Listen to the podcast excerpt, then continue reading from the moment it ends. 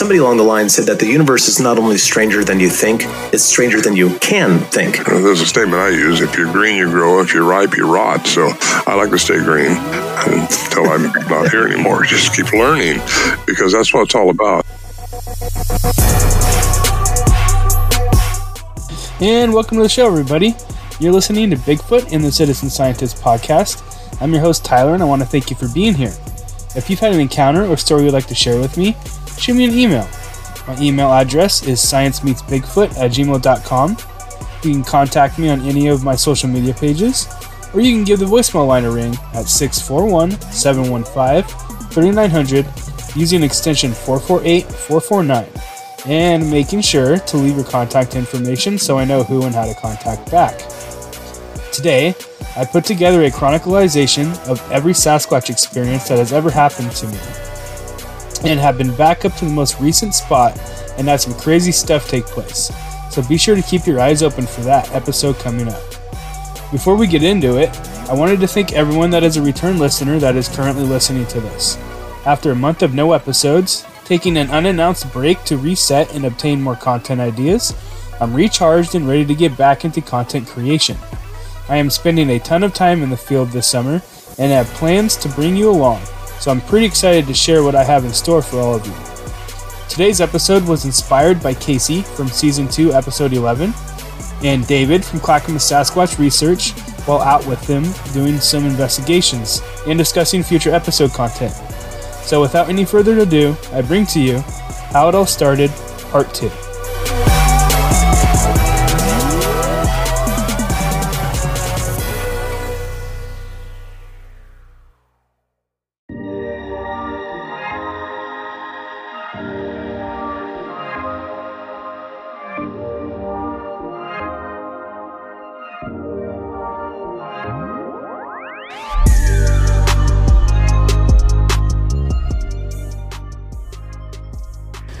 From childhood to present, I've always had a fascination with the idea of Sasquatch, but I never thought the subject would take me to where it has or would have ever shown me what it's shown me.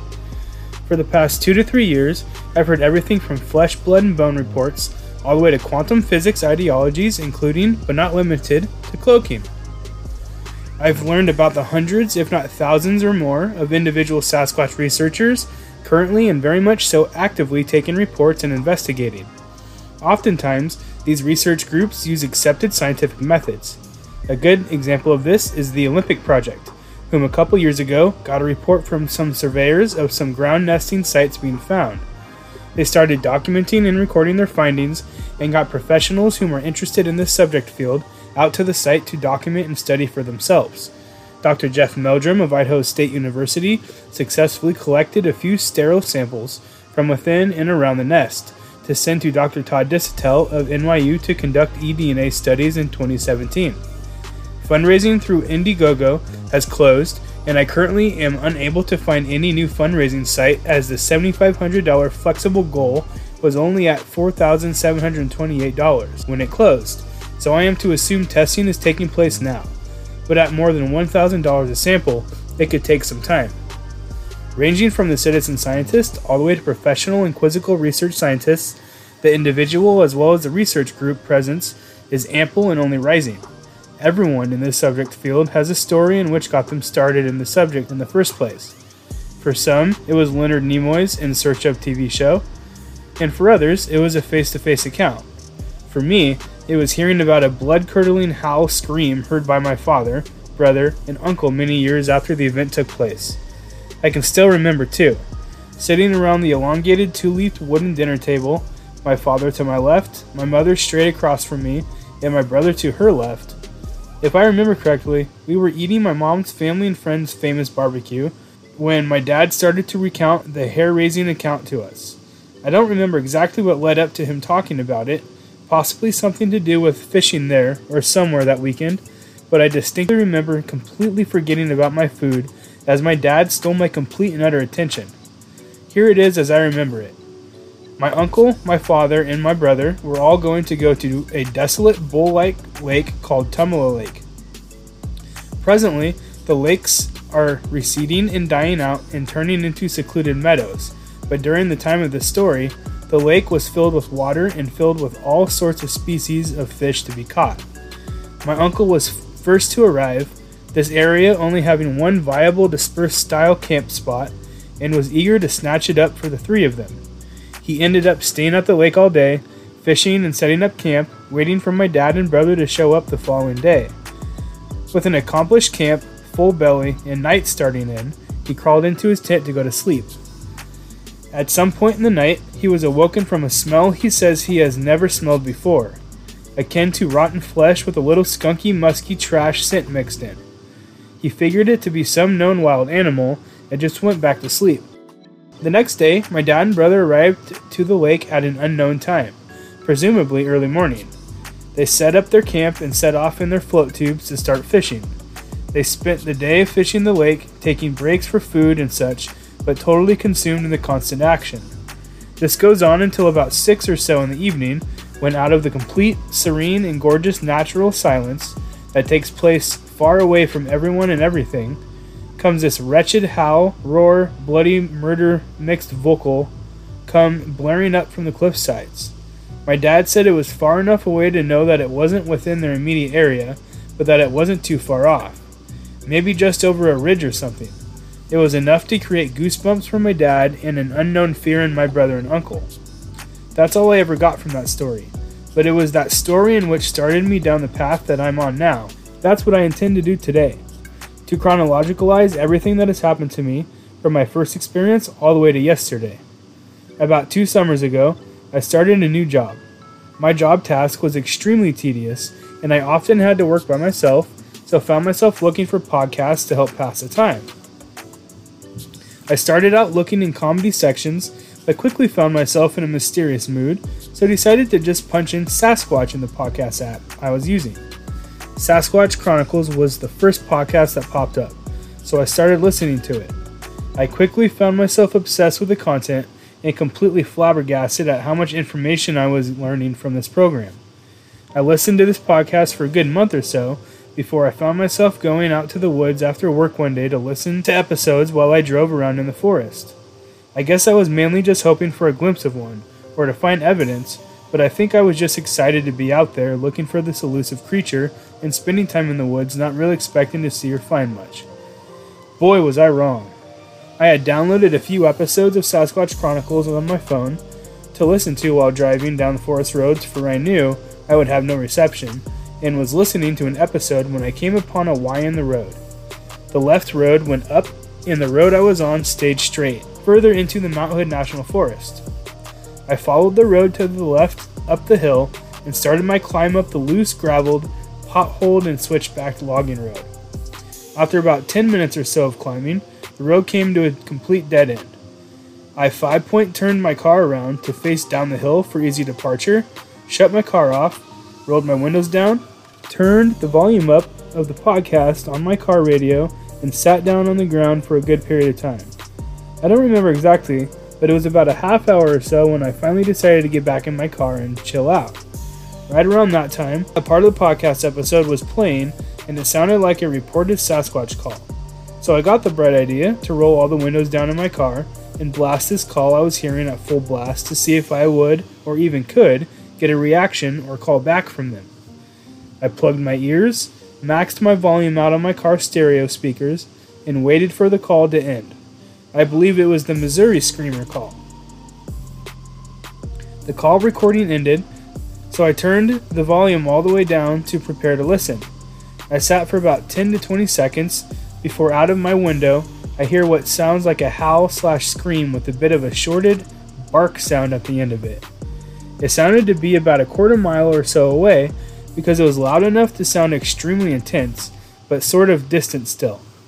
It took a second for me to realize that I had heard something, but when I did, my mind instantly started racing. It was similar to how I had heard the howl like calls from reported Sasquatch calls, the Ohio howl sounding tonality to the higher pitch and an almost apish bark at the end, but almost dog like. As my mind is racing to figure out what sound this could be. A dog, maybe? But no, because hadn't seen anybody up there at all.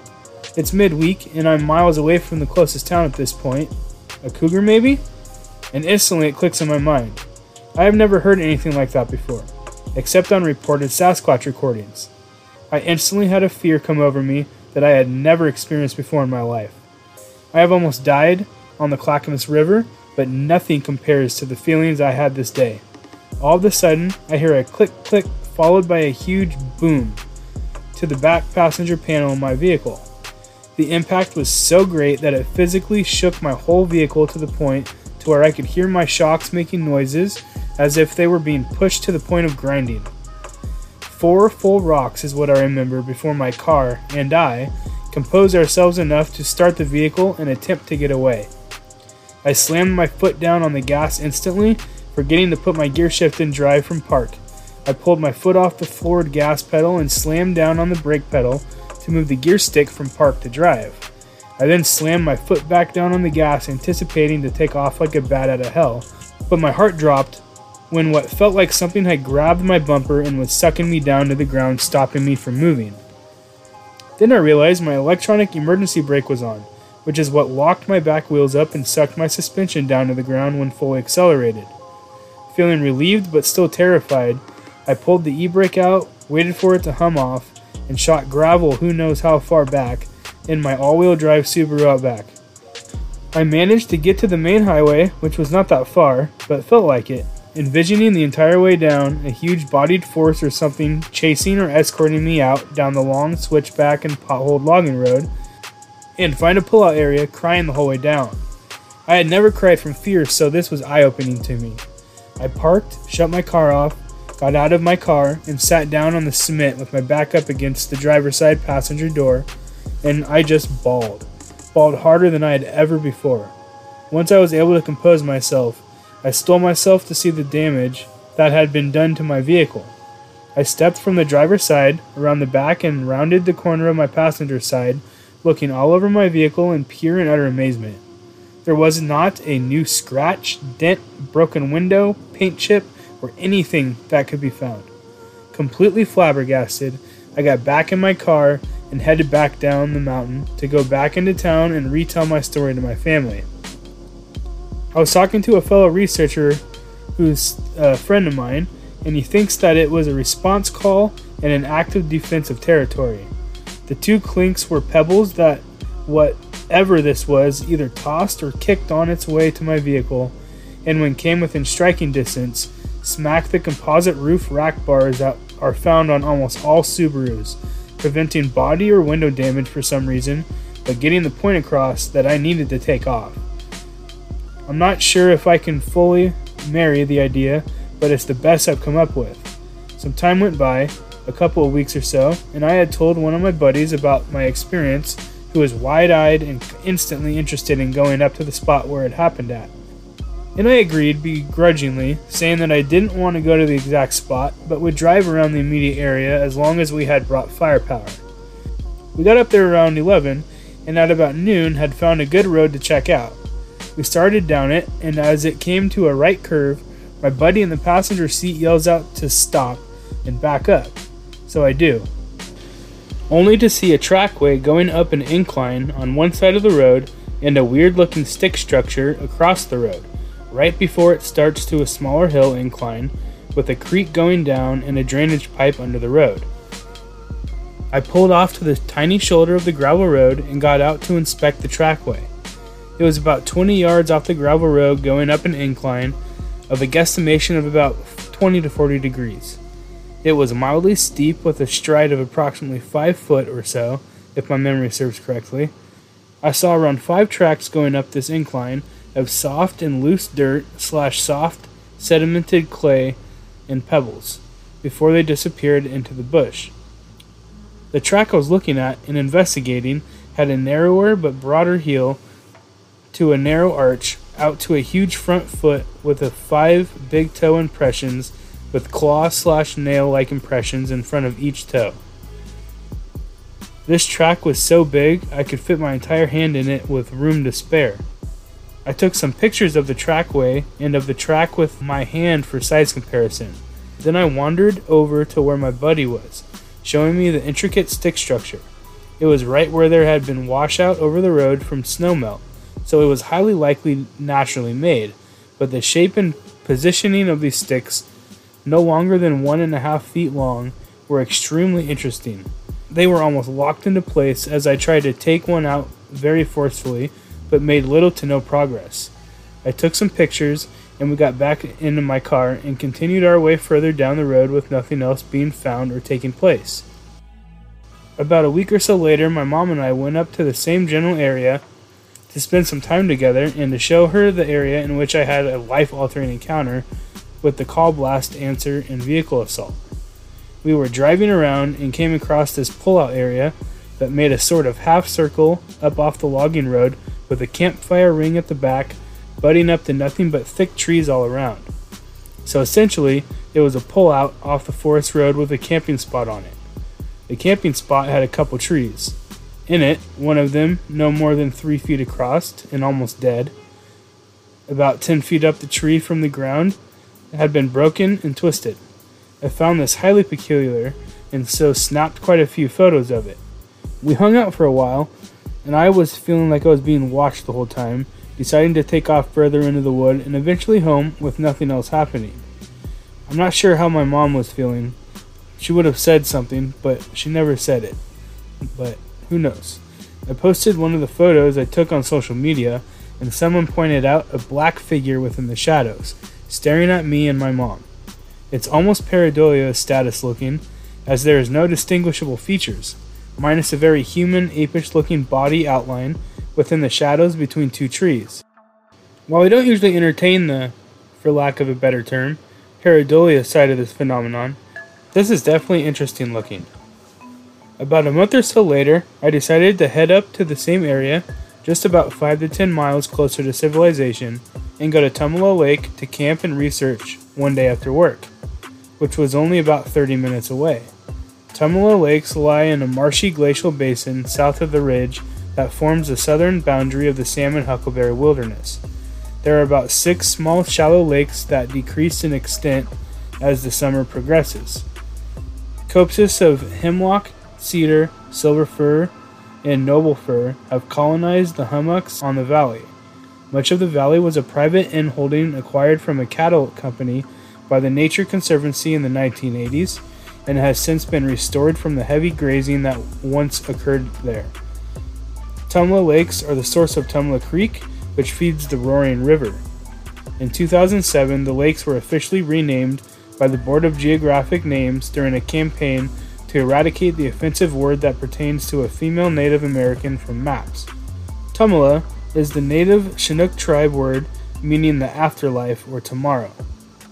And the name fits 100% as it has an eerie, sacred feeling to it.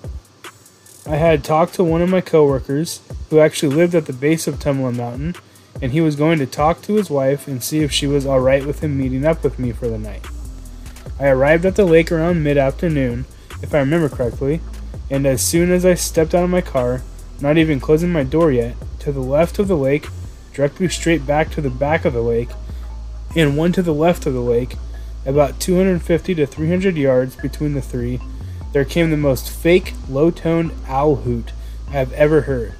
I have heard plenty of owls in the wilderness and have never heard anything like this. It was as if they were warning each other about me. They only hooted one time each, making a giant half circle, and I was a little excited at the prospect of what it could have possibly been, but I didn't see anything, so chalked it up to just being owls. Pushing the weirdness of the situation in the back of my head, I started unloading and began setting up camp. I pulled my newly donated tent I got from my aunt out and began setting it up, only to realize at the very last section that I was missing a part. So, car camping it was, which turned out to be for the better.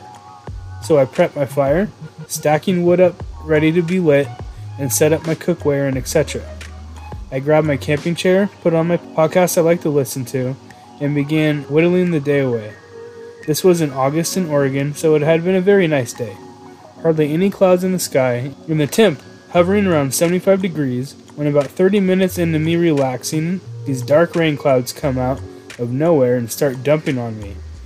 In my nicely hugely built up dry firewood pile, which I later came to hypothesize as some sort of test, similar to what Les Stroud experienced in Survivor Man Bigfoot episode 5 Willow Creek, when being poured on went out with the Hoopa native after failing to start a fire in survival conditions and trying everything possible to do so, had a tree fall within feet of them, seemingly pushed over, with enough dry tinder and wood held within to start a fire and stay safe.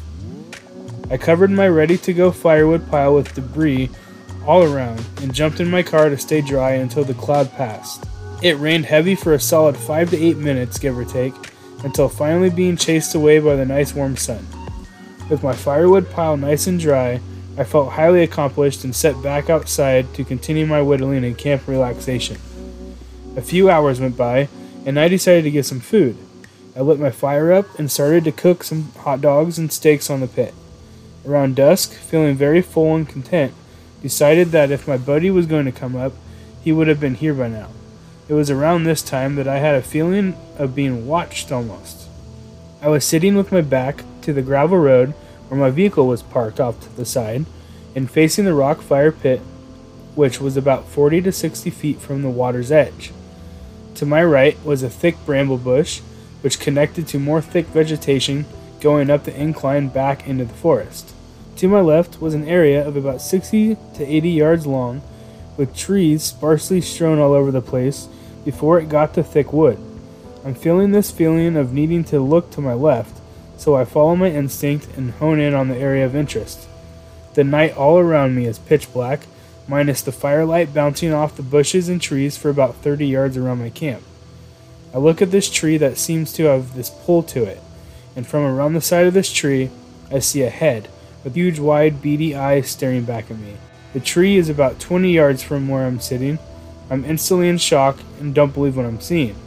I'm staring into this thing's eyes for about what seems like 30 seconds before I start to look at it fully. All I could see was its head outline, its rounded ape like hairline outlining its long, big, increased forehead. I could make out how sunken and beady and extremely dark the eyes were, and it almost had wrinkles under its eyes, almost ape like, but more human like, like an older person would get, but this thing was small and young looking. I could see its nose was almost completely flat, almost as if a boxer had fully flattened it out, with the nostrils pursed up and out like a gorilla's would. I don't recall seeing the ears. The bridge of skin between the bottom of its nose and the beginning of its upper lip, along with the skin just below its bottom lip before the chin starts, was very wrinkly too. Its lips were pursed up almost like it was going to whistle, or as if it had a oh crap I'm busted look on its face. I could see the outline of its left shoulder to arm to the left side of its whole torso, all the way down to its left leg. I never saw a foot. What I remember the most was how low its kneecap seemed to be, but more so, how far its arm was dangling down. Way past its kneecap. And its kneecap seemed to be where our shin would be. Very different. This all took place in about five seconds, or so, give or take and around that time I got the same sense of dread I had on my very first encounter with the call blast. Almost instantly, as this paralyzing fear washed over me, it was like a light switch was flicked on, and all that dread and fear was replaced with euphoria and acceptance. I felt it wash over me from head to toe. Around this time, I realized I'm not feeling scared anymore, and feeling a little weirded out, but content at the state I was feeling. I got this pressure on the top of my head. It wasn't really on the outside of my head, but more so on my brain. It's the only way I know how to explain it. It didn't hurt, but it was more relaxing. Then I got these thoughts that seemed to come out of nowhere, and not within my recognizable thought process or even thought tonality. This was a very foreign thought structure and tone. Though I couldn't hear any voices per se, it was saying, Don't be afraid. I'm only here to observe and watch you. There's no need to be afraid. And I wasn't. Even though seconds ago I was so scared that I couldn't move. Now, in this moment, I could have gotten up and danced in joy, but I just sat there with a huge smile on my face, zoning out on this tree with some six foot being peeking from behind it. I remember staring at the tree for what seemed to be a very long time, but I was kind of zoned out. I was mentally and physically present, but I wasn't at the same time. People could have ran outside of my peripheral vision, and I would not have seen or even probably heard them. Around the time this thought process ended, I started feeling a little more part of the world and a little more lucid. I had my cell phone out with my podcast playing this whole time and got the idea to turn my LED phone light on and attempt to light the tree and figure I was staring at up a little more so I could verify that I was actually seeing what I was seeing. I slid the screen lock down, pushed the second to bottom app on the far left of the pull down screen, which was my flashlight, and turned it on, buried in my leg. Not sure if it was on or not, and taking an assumptive action. I moved my phone up as fast as I could to light the tree up. But before I could even move my phone off my lap fully, all I see is a blur disappear behind the tree. There was no noise, no wind, no smell, no anything involved with this thing disappearing. I just moved my head to a straight gaze upon the fire, with my jaw on the ground, and just sat there for a good while in complete shock. I still wasn't afraid, but I wasn't euphoric anymore. I was dumbfounded. I didn't even know what to think, or how to process any of what happened. I got the sensation that I needed to just go to bed, so that's what I did. I put my fire out and got into my vehicle. Starting to feel weirded out finally, locked the doors behind me. It took me about 30 seconds to fall asleep once I was in my sleeping bag. I usually take about an hour or more to fall asleep, so this was very new. I woke up in the morning feeling very groggy and weird, but in a good mood and more curious than I've ever been in my life. I went to the tree where I had seen this beam, but there was no tracks, no indentations, no hair, no smell associated with the area. I didn't find anything around the area either. I found other wildlife tracks in the substrate, but nothing definitively suspicious. I tore camp down and took off about noon with nothing else happening. To this day, I can't tell you if I was mind spoken to, or if I saw a Sasquatch cloak, or just straight up zoned out and disappear.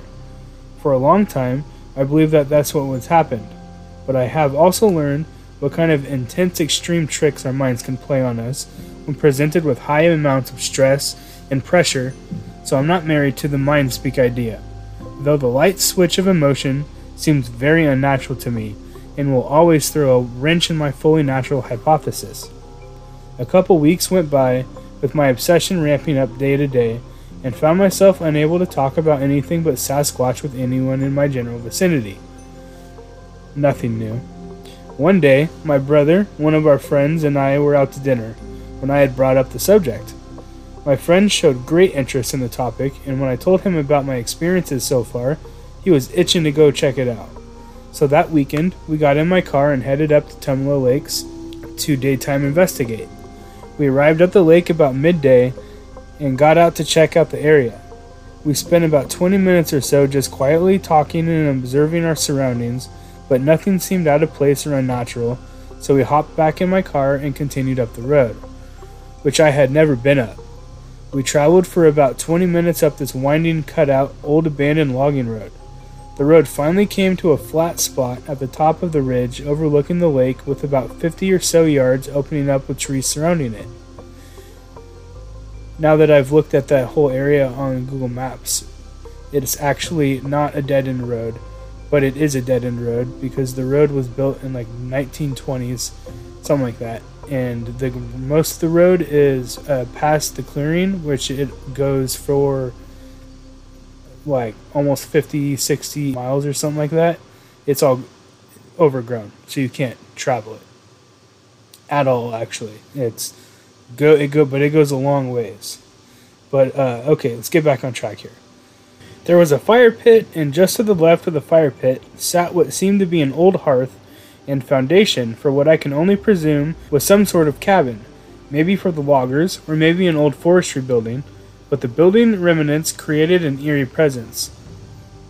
We had gotten out and was checking out the old building remains when I got an idea to call blast.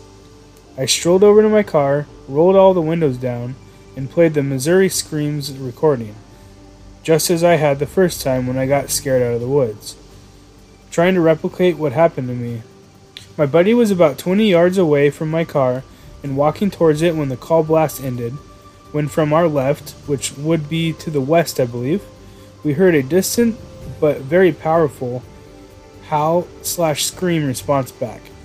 We looked at each other, and I instantly felt the same type of fear rush over me as did that first time, and so I decided to leave well enough alone and told my buddy that we gotta go. And that I didn't want to press my luck.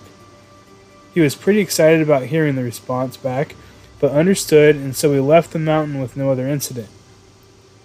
I spent plenty of time up in this area for a good few months after the last time I was up there with my buddy, but with nothing happening to really write about until about four to six months later, when after dealing with a medical crisis, which kept me out of my research areas and the woods in general, I had found myself ready to go and get back out there. Last year, I attended the Longview Squatch Fest and was introduced to Clackamas Sasquatch Research Team by Cliff Barackman, and after talking for quite a while, was given a brand new research spot that had been a hot spot for local research teams in the past and current. My next outing, the following weekend, I was at the spot with camp set up and just sitting back enjoying the solitude of the gorgeous day. The way this spot is, you take a windy logging road, which has been cut out of the forest, so on both sides is thick bush. It comes to a wider section with less trees until it goes to an open power line area with a dirt road following the lines. I was camped out about 40 or 50 feet off to the left side of the road, just at the vegetation and road line.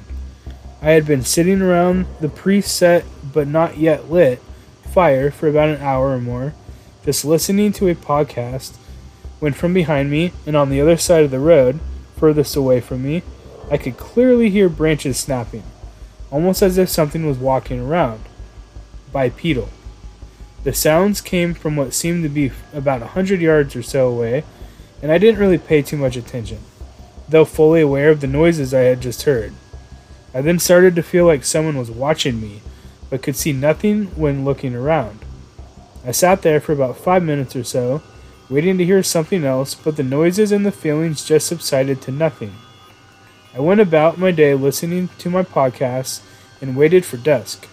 Around an hour before nightfall, I struck up my fire and began to stoke it.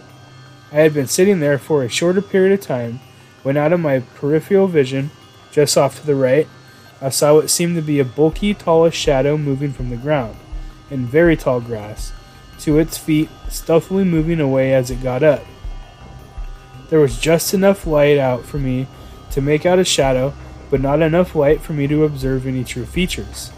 Not exactly sure if I saw what I saw, and easily chalking it up to an active imagination, I went about my business as if I hadn't seen anything. I continued sitting around the fire for about another couple hours with nothing else happening for the rest of the night.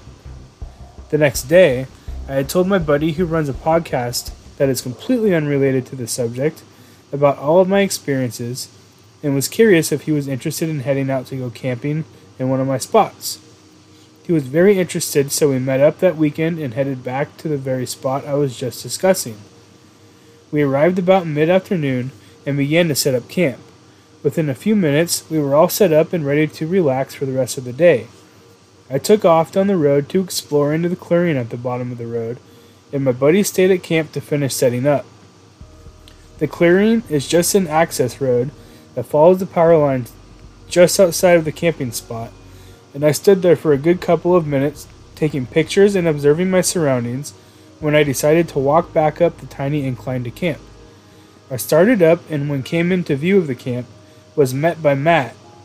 He had this scared, worried, about to take off look on his face, and he instantly explained to me how as I walked down the road to the clearing, he needed to pee. So he stepped back outside of the main camp area, no more than 20 feet from the fire, started to urinate, and instantly had an extreme unwelcome sensation wash over him. He said he felt like he was being watched, and that whatever was making him feel that way did not want us there. He hurried over to the clearing in order to create line of sight with me to feel more comfortable. It was around this time that I had crested the little incline and was met by a very worried looking friend. Some time passed by with us hanging out at camp, discussing plans for that day, and hanging out. Around 3 p.m. or so, we decided to do a little hike into the bush, which was situated directly behind our camp. We walked a good 40 yards in, pushing our way through thicker bush before we were met by a circular open area of the forest, which connected to an intersection of at least 10 different game trails going right, left, forward, and back from us. With two trees blocking one of the trails, one log on top of another, very uniform looking. Just in front of the two logs was a tree about a foot thick, or more, if my memory serves correct. There on the tree, at nose level, was a single branch approximately three inches thick, which had been twisted and wrung out like a rag, and which pointed straight down a game trail that, according to Google Maps, runs straight into a body of water. I documented and attempted field tests on the possible piece of evidence and started documenting the surrounding area for natural explanations. Searching for a good 10 minutes or so, attempting to hypothesize what could have happened, but there was no buts about it. This had clearly been grabbed from the base and mid of the branch, and something was with opposable thumbs had wrung it out like a rag.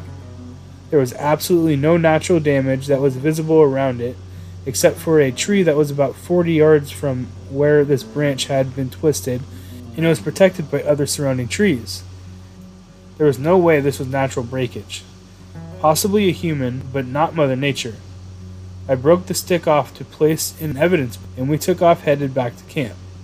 Some time went by, and we were still very excited at the idea of having possible evidence and talking up a storm of the day's events sitting around our campfire. I'm sitting right next to Matt, and we are listening to Sasquatch Chronicles while I'm zoning out on the fire. My attention is instantly snapped into play when through the flames, about two to three or so feet off the ground, peeking through the branches of the trees that line our camp, was two glowing red eyes. At first I thought it was just my eyes playing tricks on me, until I saw the eyes blink. I instantly called them out to Matt, saying, Dude, do you see those eyes? Right in front of the fire in the brush? But he never saw them. The eyes just disappeared around this time, and I instantly heard what sounded like brush moving coming from the area in which these eyes were. The noise only lasted for a second, but we didn't hear or see anything else until it was time to go to bed. We put the fire out and crawled into my car to car camp, for I had brought my air mattress and tent, but had forgot to grab my air pump stupidly. We spent about an hour in that car before the uncomfortableness got to us, and we decided that laying flat out in my three person pop up tent would be a far cry better option. So we crawl into the tent and proceed to pass out. I was just about to enter my REM sleep when I was jolted awake by thunderous booms felt and heard. This felt like someone had dropped 50 bowling balls from like 15 feet up, up off the ground. I could physically feel it in my chest. I awoke with a start, but with a concerned and terrified feeling instantly. I was keenly listening for any other noises when I clearly heard heavy bipedal footsteps just outside my side of the tent wall. Then I could hear another set on the opposite side where Matt was. Then at the head of our tent, and one at the door. These steps were just circling my tent and circled for another 30 seconds before it all stopped. I had my eyes closed this entire time, too afraid to open them, when from my side of the tent I could feel a huge bodied presence just outside the tent wall. It felt huge. I say felt but I'm referring to the feeling of one's bubble. If someone is to violate our personal bubble or personal space, we almost always feel that. It's a feeling of intrusion. With my eyes closed and feeling this bodied mass outside my tent wall, I start to feel my bubble being violated more and more, as the tent wall pushed further and further in until it touched my arm. It pushed a tiny bit more until it was unmistakably something pushing up against my arm. I frozen I just froze in fear, every nerve ending on fray. I quit breathing, and if it wasn't for my buddy Matt being with me, honestly think I would have died from a heart attack. I was so scared. I'm trying to think of any way to alle- alleviate this situation when it comes to me to just sniff really loud. It was a pitch black night, no wind or insect noises from my recollection, so I'm thinking this sniff will be so loud it will scare anything out of camp, especially if it's a bear or something. As I'm laying there, frozen from fear, fully feeling four massive fingers on my arm, I sniffed the loudest I could manage. If it was any sort of known wildlife, bear, cat, deer, elk, etc., my mind says they would have sprinted or pummeled over my tent so fast to get out of there that it would have been apparent at that point of the intruder's origin. But instead, this hand slowly, as if not to be caught, retracts back as I'm feeling the tent wall get further and further away from me. Almost instantly, as the hand is removed from the tent wall, our fire picks back up. There was no wind. Absolutely no reason for our fire to kick back up, and to this day, am still flabbergasted at how it got picked back up literally out of nowhere. Around this time, I had been calling my buddy's name quietly, trying to see if he was awake for any of that. He wasn't answering, so I just voiced out his name, and he instantly answered me. I asked him if he experienced everything that just went down, and he told me that he had felt the booms in the beginning, heard the footsteps outside the tent and around the tent, but didn't experience the tent wall being pushed in. He then asked why and how the fire was lit back up, but neither of us could come up with an explanation. We were way too wired at that point to go to sleep, so stayed up with the new fire glow outside the tent, talking about what had happened and related topics for about an hour before finally falling asleep as the fire died down. Now, when we got when we got to that camping spot, there was no distinguishable footprints and the road was completely clear. But this morning, as we wake up and stroll outside the tent, my buddy points over and says, "Hey, these weren't here yesterday." There, sitting in the middle of the road, going from one side of the road nearest to a game trail to my car at a diagonal angle, which was two feet in front of my tent, the last branch of the line of four or five branches was directly next to my tent door. As I walked across this random line down of branches, I spotted just at the entrance of the game trail, headed into the trail from the road, was a clear partial print with clear toe markings. I'll post that picture up on the Facebook page when posting this show if you're interested in looking at it. It was one of the strangest circumstances to have ever happened to me since being involved in this field of study, and to this day is the experience that still gives me nightmares. I never felt or heard it breathing, but maybe that's what scares me so bad. There was definitely something there touching me through the tent, but never heard it breathing like I've heard so many people claim. Weirded out, me and my buddy tore down camp, packed it up into the car, and before taking off from the spot, left a huge heap of teriyaki pork jerky as a peace offering, as to say, please don't be mad. I truly believe, by me taking that branch, it set off a domino effect, which culminated with a warning to me, and I will never take any sort of possible piece of evidence again. I was already planning another camping trip to do some research and decided to switch up terrain, deciding to go to the Oregon coast, so I can invite my cousin, whom I don't get to see very often, and spend some time with him. It was Labor Day weekend of last year, shortly before the big forest fires, and I had picked up my cousin and all of his camping gear, and we took off to the Tillamook State Forest, following a BFRO report for a campground Class A sighting. But with COVID being around and the actual campground pretty well full, we found some dispersed camping areas within a few miles of the BFRO listed campground. We arrived on a Friday on a dead end road that jetted off of the main gravel forest access road. We parked and began to unload. I had a ton of camping gear to unload and set up, and my cousin was bare bones, with his lightweight single person tent, small camping chair, sleeping pad, pillow, and sleeping bag. I was about 80% complete as my cousin was standing around talking with me when he said he was going to head down to the end of the road about 100 yards away, which ended in an 80 or so yard inclined berm, perfect for shooting. The road comes through the forest, heads up a hill after a T, with forest on your right and left. It opens up about 1,000 yards before the dirt berm, with about 20% grade incline up into the forest, where it flattens out a bit and on the other side goes down about the same grade. A good portion of this section is logged for about 500 yards in with deadfall everywhere as the hill grades down and this section is about 100 yards across. Everything else around looks untouched. Our camp is directly next to the middle of this section, directly off the gravel road on a grassy area going all the way down this wider clearing of the road. It ends at the berm with the logging section ending right at the berm line, with a smaller dirt path looking area with the berm about 10 feet on your right and the grade down on your left about 10 feet until it ended after another 40 or so yards, where it went down about a 40% incline, down a clay hard dirt looking incline several thousand yards down into the bush. So, all those words were to say it was a logging road cut in the middle of a forest, and we were pretty much up on like this ledge on this mountainside per se.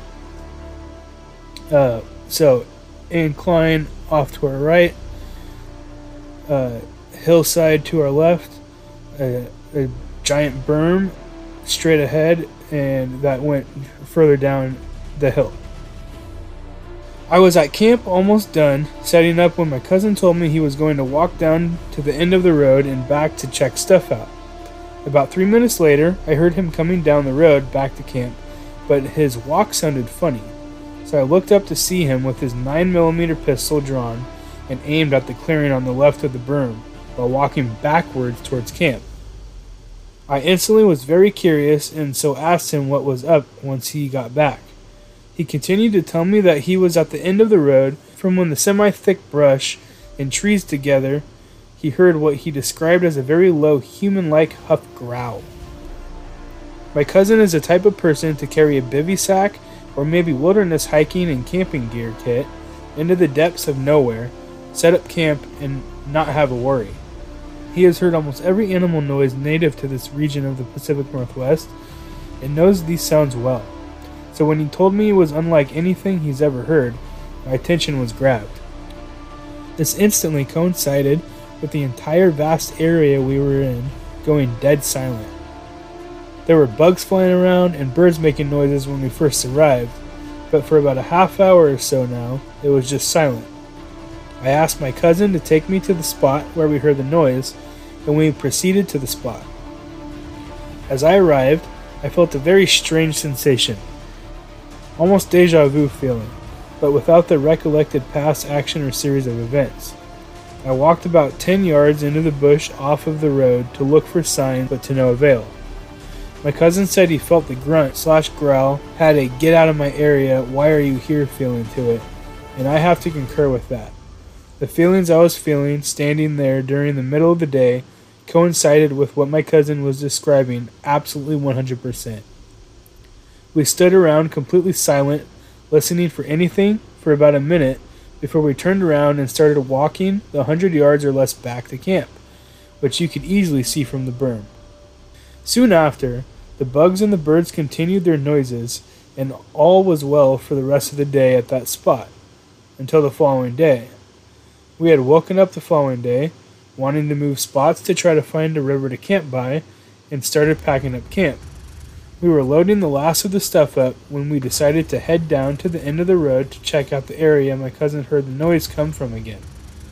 We didn't see anything or hear anything, so proceeded down the dirt cat road to the left of the berm to look for prints. We got to the end before it starts going down into the bush, but didn't find any prints at all, so we started back to the gravel road into camp.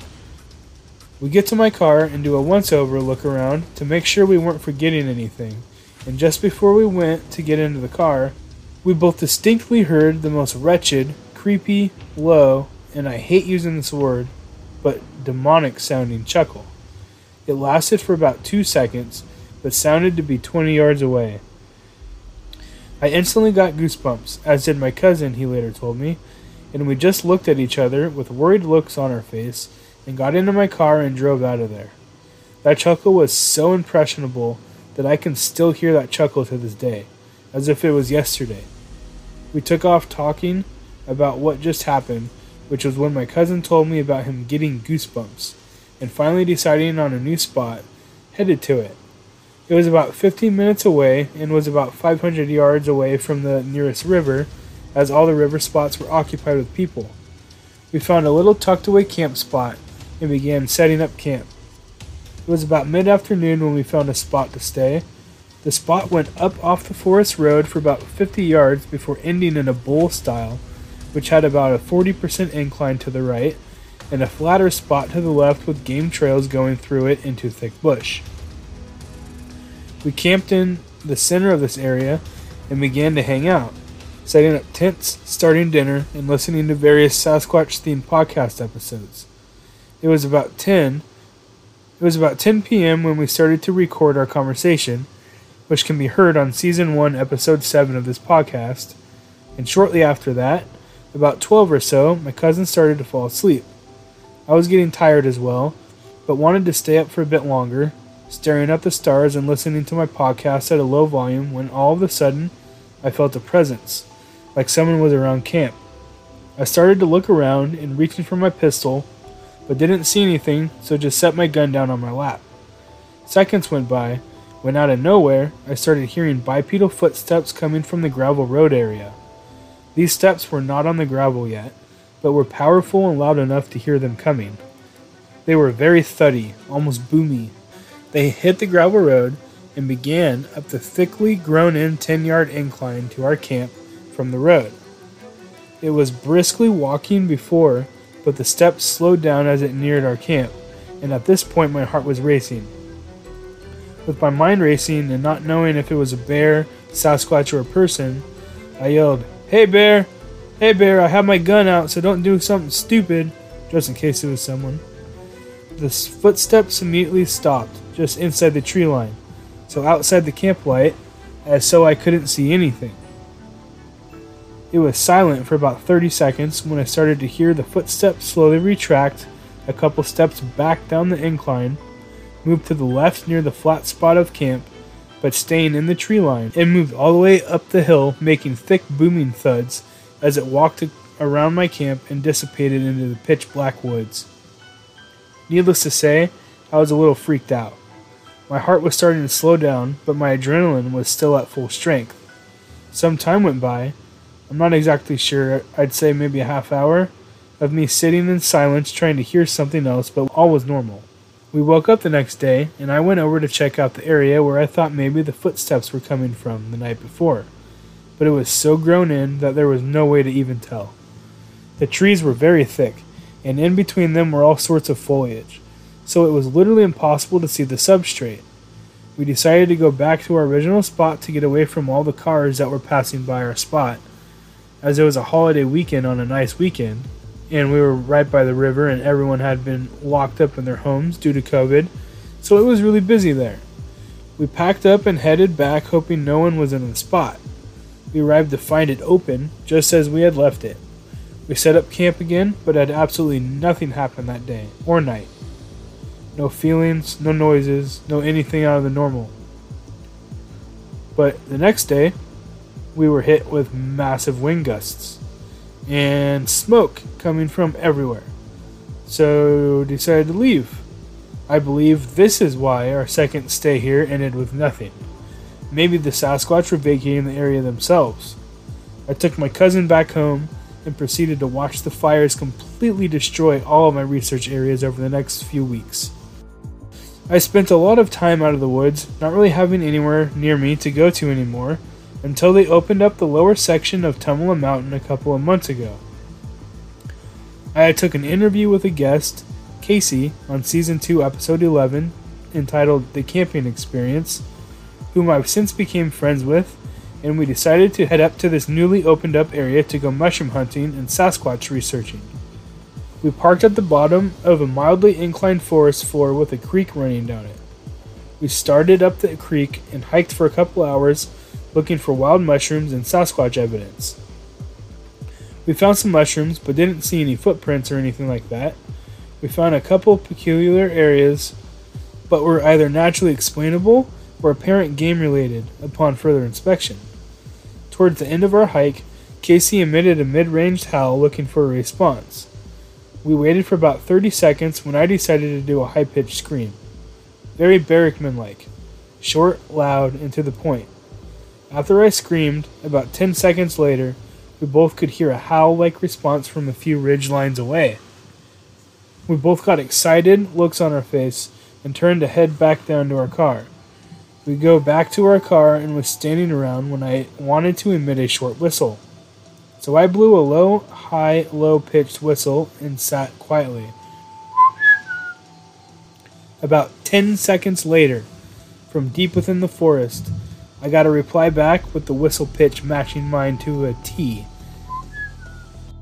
It was very quiet, like making me think it was made from far away, but it came from the same region as the response that Casey and I experienced. Just as I heard the whistle back, Casey had made some sort of action. I didn't see, maybe bending over, making the material rub, uh, something, and didn't hear the whistle back.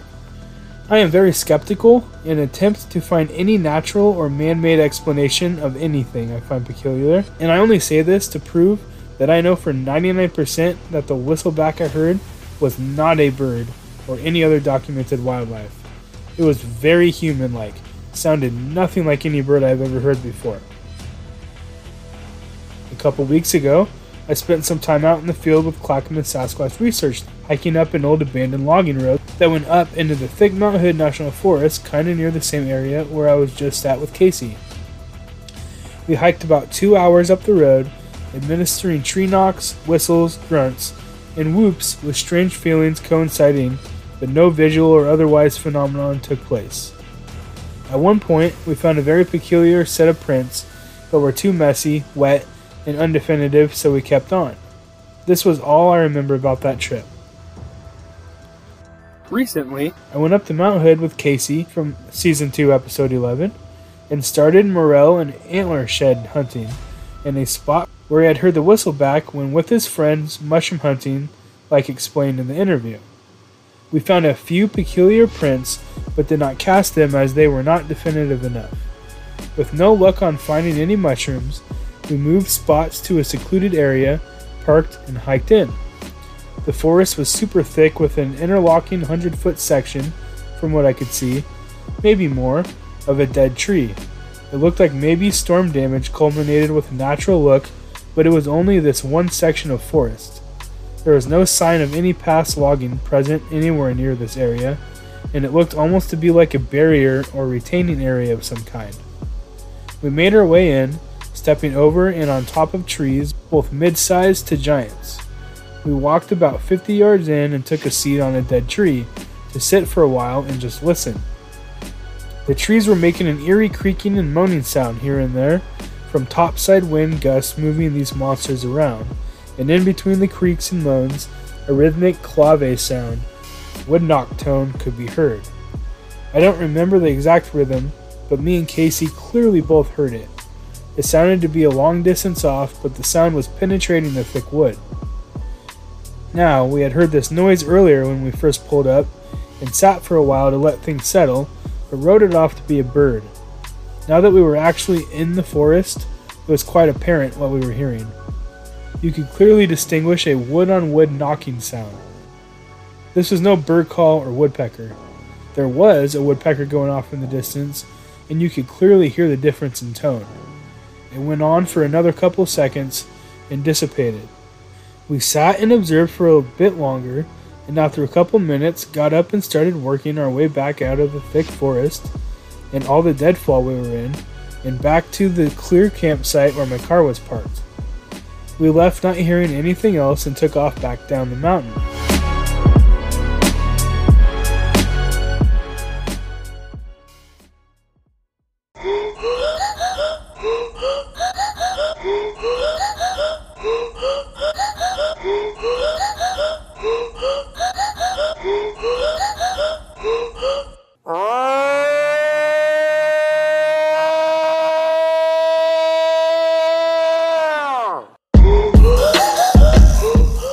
That's all I have for you today.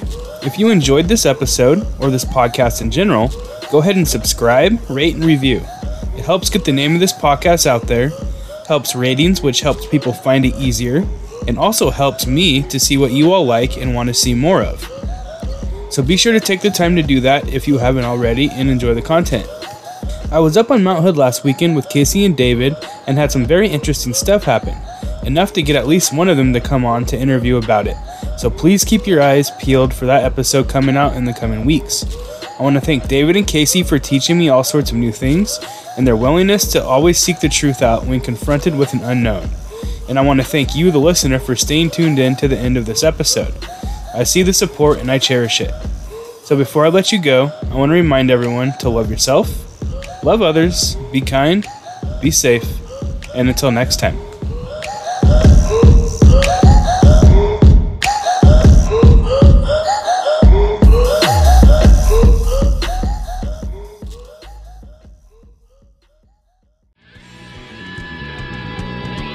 For those of you that don't know, Cliff Barackman is actually a musician and you're currently listening to one of his songs.